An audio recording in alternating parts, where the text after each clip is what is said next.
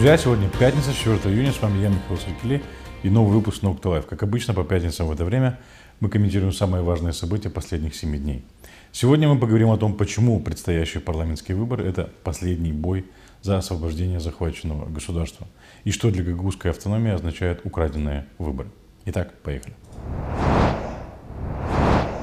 До досрочных парламентских выборов остается чуть больше месяца. 11 июля мы, граждане, будем избирать новый состав парламента. Парламент в Молдове является главным политическим органом, где сосредоточены основные полномочия. Парламент определяет состав нового правительства и курс развития страны. От нового состава парламента зависит, куда будет двигаться Молдова. Останется захваченным коррумпированным государством или получит шанс на освобождение, реформирование и экономическое развитие. Поэтому предстоящие парламентские выборы – это, можно сказать, важная битва за захвач... с захваченным государством. Извините. Именно битва, потому что а, ставки очень высоки. Битва с теми, кто, собственно, захватил наше государство, все его органы власти и поставил их на службу своих интересов. С ними те, кто служат им и обслуживают это захваченное государство, судьи, прокуроры, чиновники разных мастей. Э, что они теряют в случае победы реформистских сил? Они потеряют многие возможности грабить страну и общество через различные схемы в госпредприятиях, финансовом секторе и бюджетной сфере. По оценке экспертов, через такие схемы каждый год э, воруется по миллиарду долларов различными способами. Мы каждую неделю смотрим и читаем расследования наших коллег-журналистов, которые разоблачают различные схемы воровства публичных средств, где 80 миллионов, где 100 миллионов э, и так далее. И таких схем очень много, и только крохотная часть разоблачается журналистскими расследованиями. На остальные либо не хватает журналистов, либо доказательств. Кто-то использует государство и его финансовые и правовые институты для контрабанды сигарет и наркотиков, э, прокачку огромных средств из э, одну юрисдикцию в другую, вывод бюджетных средств из Молдовы в офшоры и так далее. Таких схем очень много, поэтому Молдову называют страной схем. Все это происходит при бездействии, а во многих случаях и при активном участии правоохранительных органов. В местах заключения в нашей стране находится около э, 7 тысяч человек, может чуть больше, может чуть меньше. Но среди них нет тех, кто по-настоящему грабит страну. Дело Шора уже несколько лет рассматривается в апелляционном суде Кагула, несмотря на то, что всем все известно, его роль э, в краже миллиарда понятна и, можно сказать, доказан. Никто не говорит, что э, с приходом про реформистских сил э, все эти схемы будут уничтожены разом. Эти схемы строились много лет с момента обретения независимости. И пока люди уезжали за рубеж в поисках лучшей доли, зарабатывая нелегким, а порой и унизительным трудом, преступные группировки захватывали институты власти и строили схемы. Эти схемы меняли хозяев, но продолжали развиваться и множество, а и множиться, извините. Разом с этими схемами покончить будет очень сложно. Но важно начать, и приход реформистских сил к власти даст надежду на то, что будут проведены соответствующие реформы, которые начнут сворачивать эти схемы, э, остановят воровство публичных э, средств и собственности, что в конечном итоге будет э, генерировать больше общественного блага от каждого лея, собираемого в бюджет страны и предоставленного Молдове в виде макроэкономической помощи от международных партнеров. А, понимание того, что прореформистские силы могут прийти к власти и начать процесс а, очищения государства от схем и коррупции, заставило всех тех, кто не хочет изменения существующего положения дел, объединиться в одном а, направлении против прихода прореформистских сил. Тут налицо объединение Плохотнюка, Ашора, Додона, Воронина. Плохотнюк, которого нет в стране, продолжает влиять на происходящее здесь. Его партия ослаблена, была раздроблена в этом составе парламента. Про Молдову Андриана Канду объявила, что не будет участвовать в выборах. Другая часть ушла в Пентру Молдова и слилась э, с партией Шора. Э, то, что осталось от демократической партии, имеет призрачные шансы пройти в парламент. Но Плохотнюк не держит э, яйца в одной корзине. Он предпочитает иметь своих людей в разных партиях. Э, потом ослаблять эти партии, отламывая от них свои куски. По мнению многих экспертов, объединение Дадона и Воронина, а точнее быстрое согласие Воронина пойти с Дадоном в одном списке, несмотря на жесткие взаимные обвинения, не прошло без участия Плохотнюка. Вчера на пресс-конференции Вячеслав Платон объявил о том, что он начинает общественно-политическую э, просветительскую деятельность. В своем выступлении заявил, что будет публиковать информацию, разоблачающую некомпетентность и лживость президента Майя Санду. Давайте посмотрим.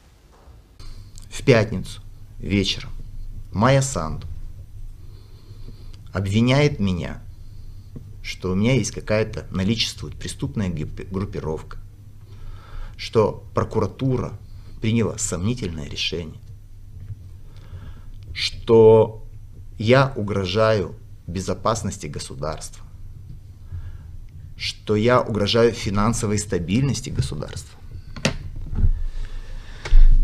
После этого цинизма, этой наглой лжи, я не буду молчать.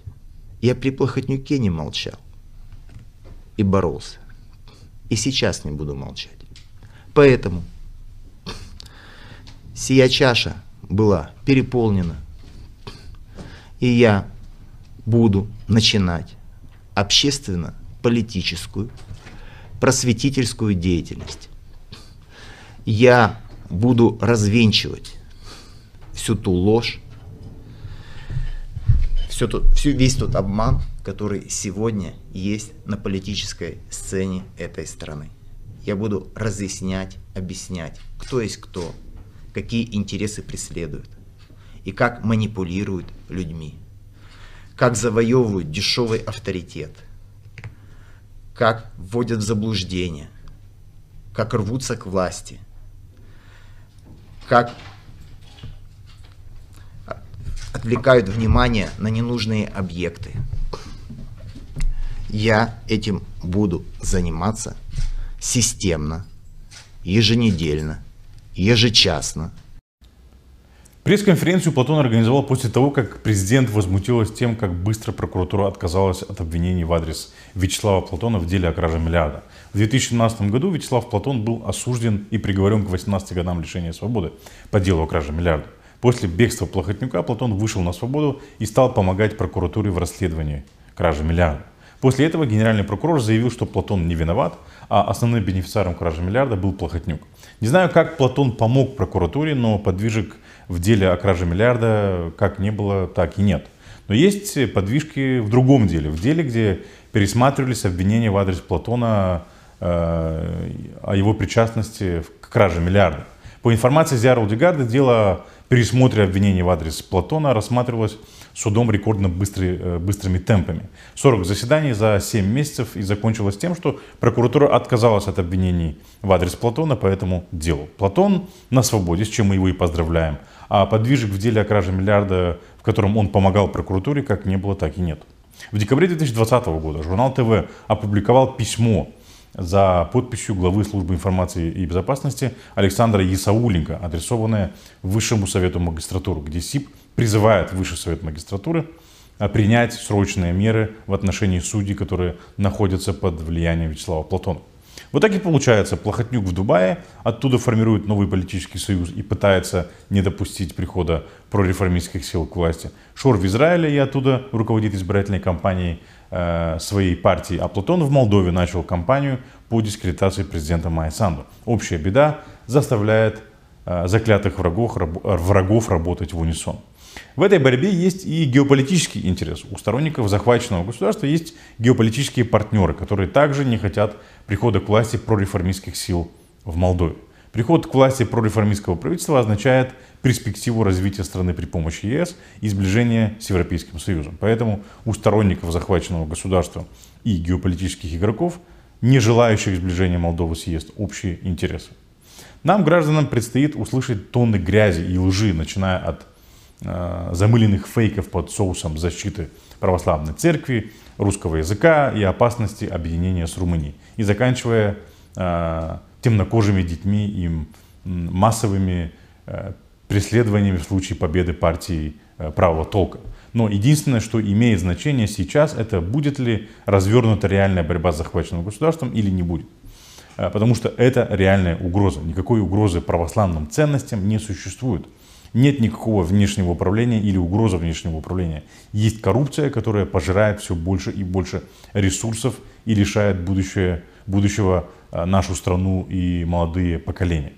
Основной игрок на левом фланге не говорит о борьбе с коррупцией, потому что им нечего сказать. Союз социалистов с Плохотнюком и Шором не очень вяжется с обещаниями бороться с коррупцией. Поэтому Союз коммунистов и социалистов и не говорит о борьбе с коррупцией и захваченным государством. Они на полную э, мощность включили страшилки про НАТО, смуглых детей и кто знает, что еще они придумают до конца кампании. Еще одна партия на левом фланге, которая, однако, предпочитает себя не позиционировать как левая или правая, это наша партия, которая идет на этих выборах под блоком Ренатова Усатова. Сам Усатый, активно критиковавший Дадона Плохотнюка и компанию в последнее время, не делает столь громких заявлений сейчас. На вопрос о том, как будет вести себя блок Рената Усатова в будущем парламенте, куда он, судя по опросам, пройдет Четкого ответа нет. Представители Усатова отвечают, что никаких коалиций с ворами и теми, кто грабил народ. Это можно понимать как никаких коалиций с Шором и Дадоном. Шор один из обвиняемых в краже миллиарда, а Дадон, а Дадона Усатый называл кульком. Но лидером списка коммунистов и социалистов является Воронин, а не Дадон. Воронина никто э, в воровстве не обвинял. И у нас нет ответа на вопрос, будет ли Усатый создавать коалицию с Ворониным, за которым стоят Дадон и Плохотнюк. Вчера блок Усатого запустил свою избирательную кампанию. Главный месседж кампании э, «Добро должно быть с кулаками». По поводу борьбы с коррупцией Усатый обещает ликвидировать Центр по борьбе с коррупцией и создать Национальное бюро расследований. Ранее он предлагал создать молдавский Моссад.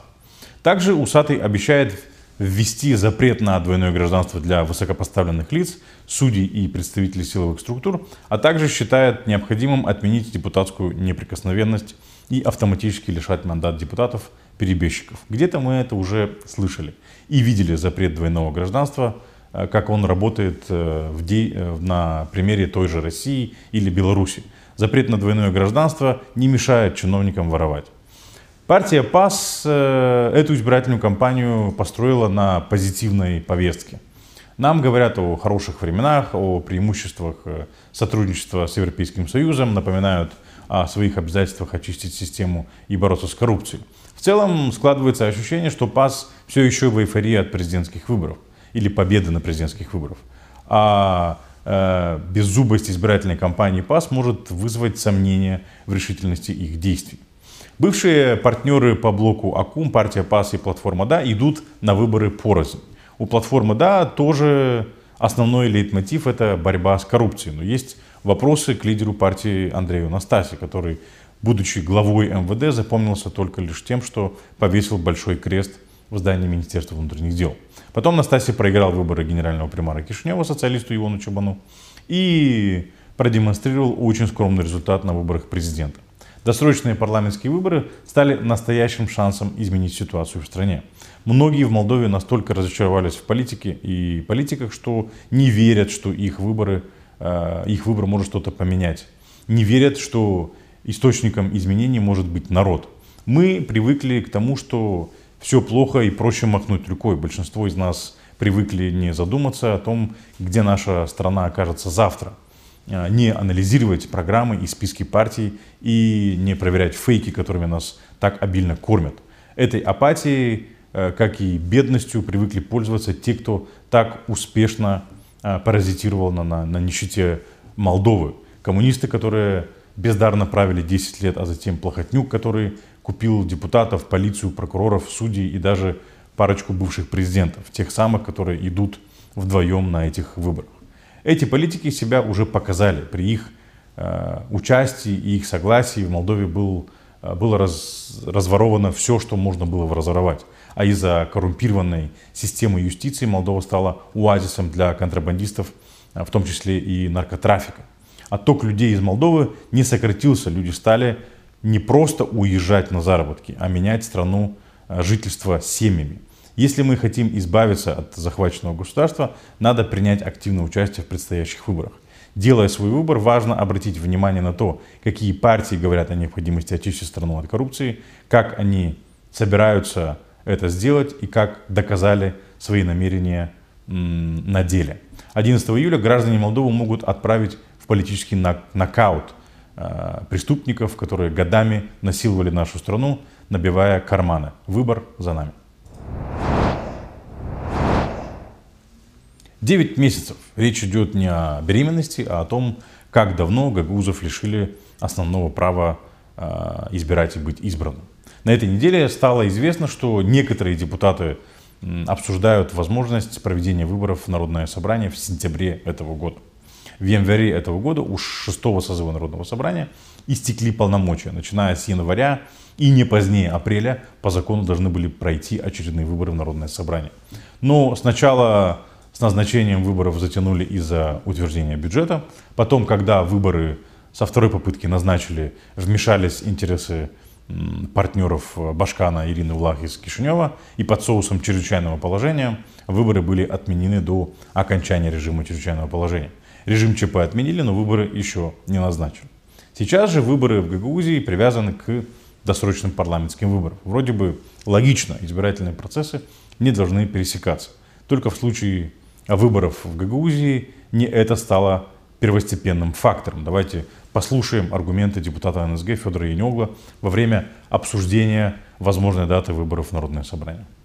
На второй же день после выборов в парламент 80% людей будут голосовать иначе, чем сейчас будут голосовать. Прошлые выборы доказали это, кстати. Ну, Причем здесь выборы? Есть закономерность Нет, виду выбор, выборной кампании. Значит, многие люди Да. в воскресенье, когда выбирают парламент, и в понедельник утром будут разочарованы. В чем? В том, что их очередной раз обманули. Поэтому еще раз говорю, люди 80% и более сегодня, если мы смешаем вот эти вещи, они по-другому проголосуют. Федор Янегла один из депутатов, э, который активно поддерживает в Народном собрании позицию Башкана Ирины Влах и исполкома. Назначение даты выборов – вопрос, в котором Ирина Влах крайне заинтересована.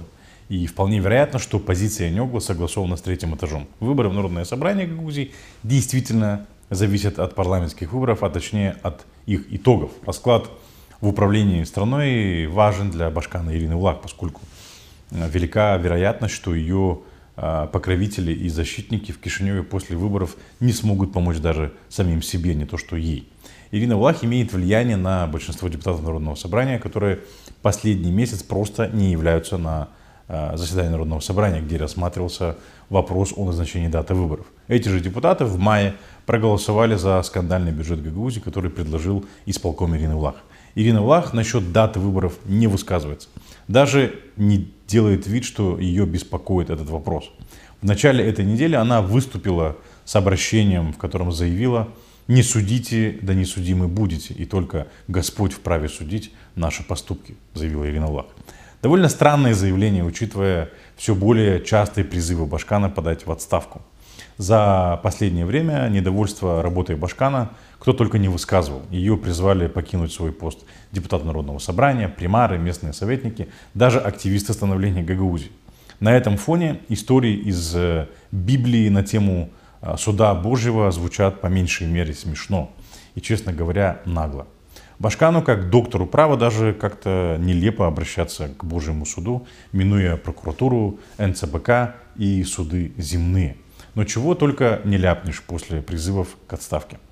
В Гагаузии все чаще звучит слово импичмент. И в случае, если в будущем составе Народного собрания Гагаузии большинство получат неподконтрольные ей депутаты, слово импичмент может стать делом. Таким образом, затягивание с назначением выборов вдвойне выгодно Ирине Влах.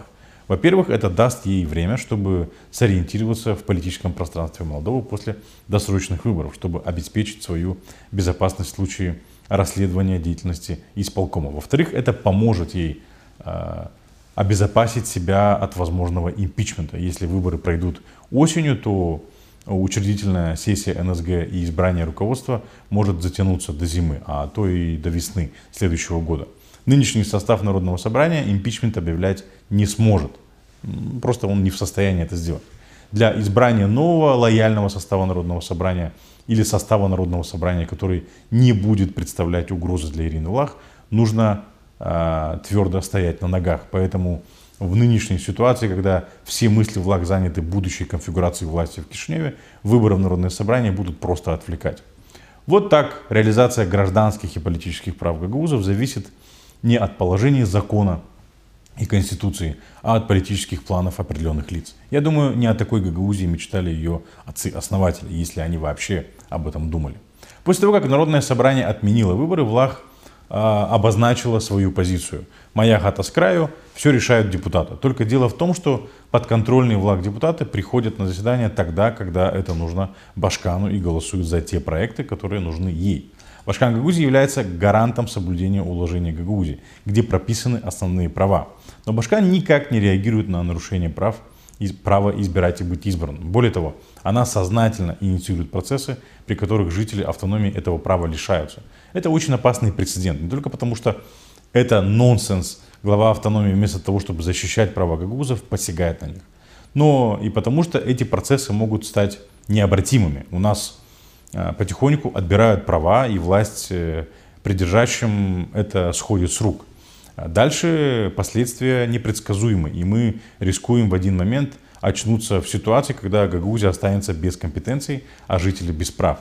Именно поэтому депутаты Народного собрания, которые идут на поводу обещаний или запугиваний, должны понять, что они участвуют в серьезном нарушении прав гагаузского народа и незаконно удерживают в руках мандат, который с января этого года им уже не принадлежит. Ирина Влах последует э, Э, преследует свои интересы. Она уже давно не живет в Гагаузии, а многие депутаты, которые живут здесь, должны будут отвечать, почему они э, продвигали интересы влаг, а не закон и права граждан. Друзья, это все, что мы хотели прокомментировать на этой неделе. Спасибо, что остаетесь с нами. Мы будем рады вашим комментариям, лайкам и репостам. С вами был Михаил Серкели. Увидимся через неделю в новом выпуске Nokta Live. Друзья, мы благодарим всех тех, кто стал нашими патронами на Patreon. Нас становится все больше. Мы вам очень благодарны для тех, кто хочет и может нас поддержать. Не забудьте про этот метод поддержки. Э, вы можете сделать это, пройдя по ссылке, которую вы видите на вашем экране. Э, на нашей странице в Patreon вы можете выбрать один из нескольких вариантов поддержки. Как вы знаете, минимальный вариант ежемесячной поддержки через Patreon обойдется вам стоимостью трех чашек кофе. Мы делаем этот контент для вас – Ваша помощь позволит нам стать более устойчивыми и сохранить нашу